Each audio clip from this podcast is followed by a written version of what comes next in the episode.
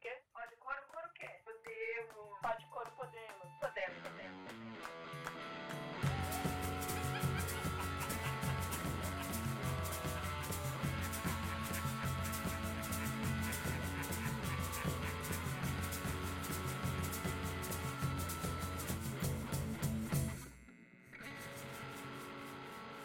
Olá, ouvintes do Pod Coro.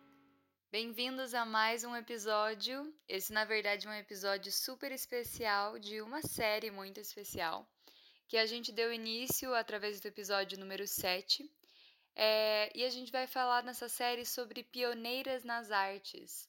Quem são essas mulheres que as mulheres que nós conhecemos aqui dentro do coro cênico admiram e consideram como inspiração e observam dentro dos seus trabalhos, observam dentro das suas lutas e dentro da sua arte, como que essas pessoas, essas mulheres abrem os caminhos para nós fazermos arte também. Então, hoje, eu, Verônica Melém, tive o prazer de trazer a convidada Adriana Rosa, que não é do coro cênico, mas que ela sempre está envolvida com os nossos espetáculos e com as nossas e com os nossos projetos e é uma pessoa muito especial para gente. Então, muito bem-vinda, Adriana Rosa, ela que é formada em filosofia, estudante de direitos humanos e movimentos sociais, e ela considera-se feminista desde 2016, quando conheceu a vida e a obra de Frida Kahlo. E é justamente sobre a Frida que a Adriana vai falar hoje. Os livros para Adriana são uma fonte de equilíbrio e não é à toa que o seu trabalho é falar sobre livros como booktuber e produtora de conteúdo. O seu grande sonho é que todas as mulheres amem sua própria versão.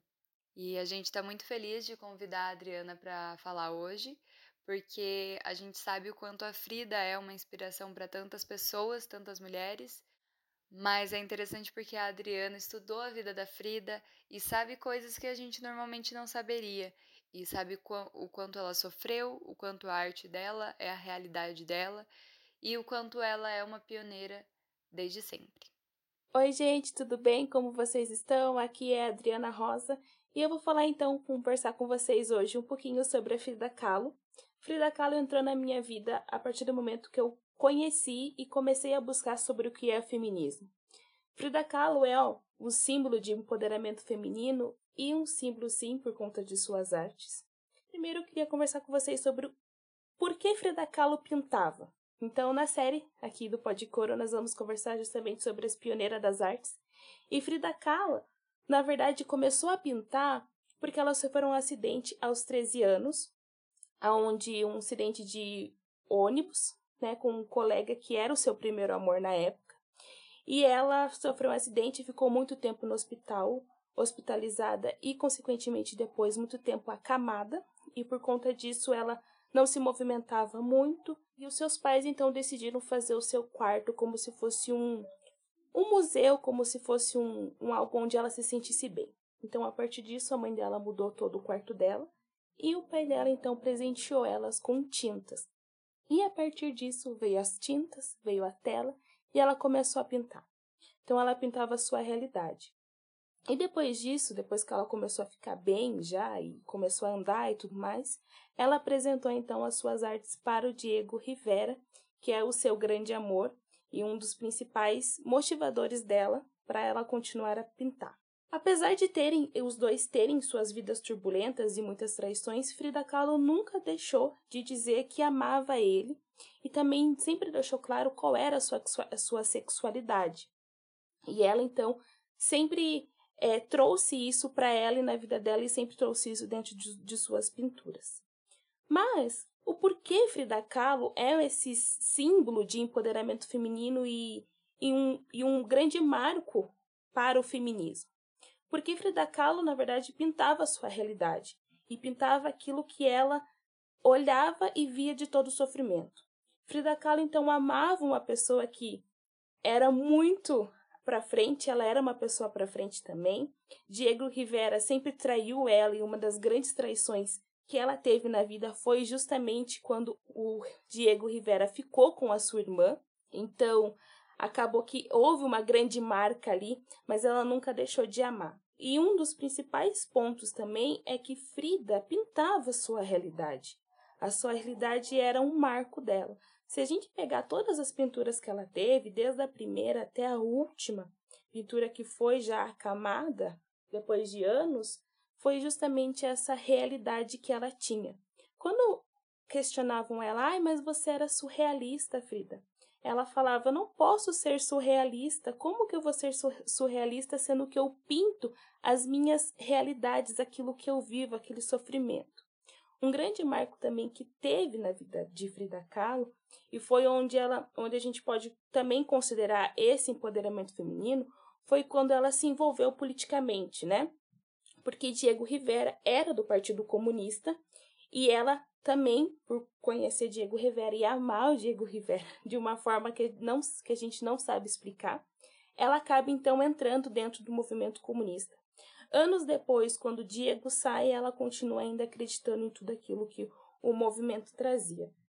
E Frida Kahlo, então, é justamente essa potência, esse símbolo de feminino e símbolo também de não feminino, porque ela nunca quis mostrar essa, esse lado feminino que ela tinha em suas roupas. Seus principais trajes, que era o famoso ipel, né, que é um nome ou camiseta é, geométrica, né, e sua saia é também uma representatividade, porque é de uma sociedade matriarcal, então acaba que ela tem essa representatividade de mulher e ela sempre traz essas, essas representatividades, mas ao mesmo tempo ela não quer mostrar com essas roupas, ela não quer mostrar o seu corpo, porque ela achava que o seu corpo era quebrados, quebrado. Então esse corpo que para ela era tudo e era nada ao mesmo tempo, era tudo por conta de suas pinturas e suas pinturas maravilhosas, e ao mesmo tempo não era nada.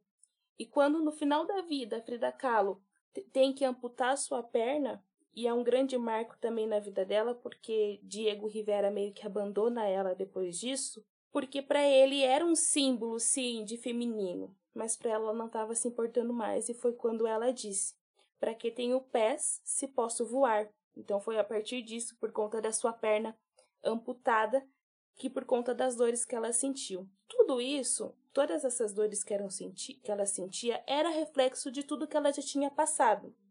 Porque na infância ela teve poliomielite como sequela. A perna direita ficou um pouco mais fina que a perna esquerda, então ela tinha que usar uma bota. E por conta do acidente aonde passou, né, pela pelve e tudo mais, atravessou, o cano atravessou a pelve dela e por, por conta disso ela não podia ter filho e teve muitos abortos e também era um sofrimento para a vida dela.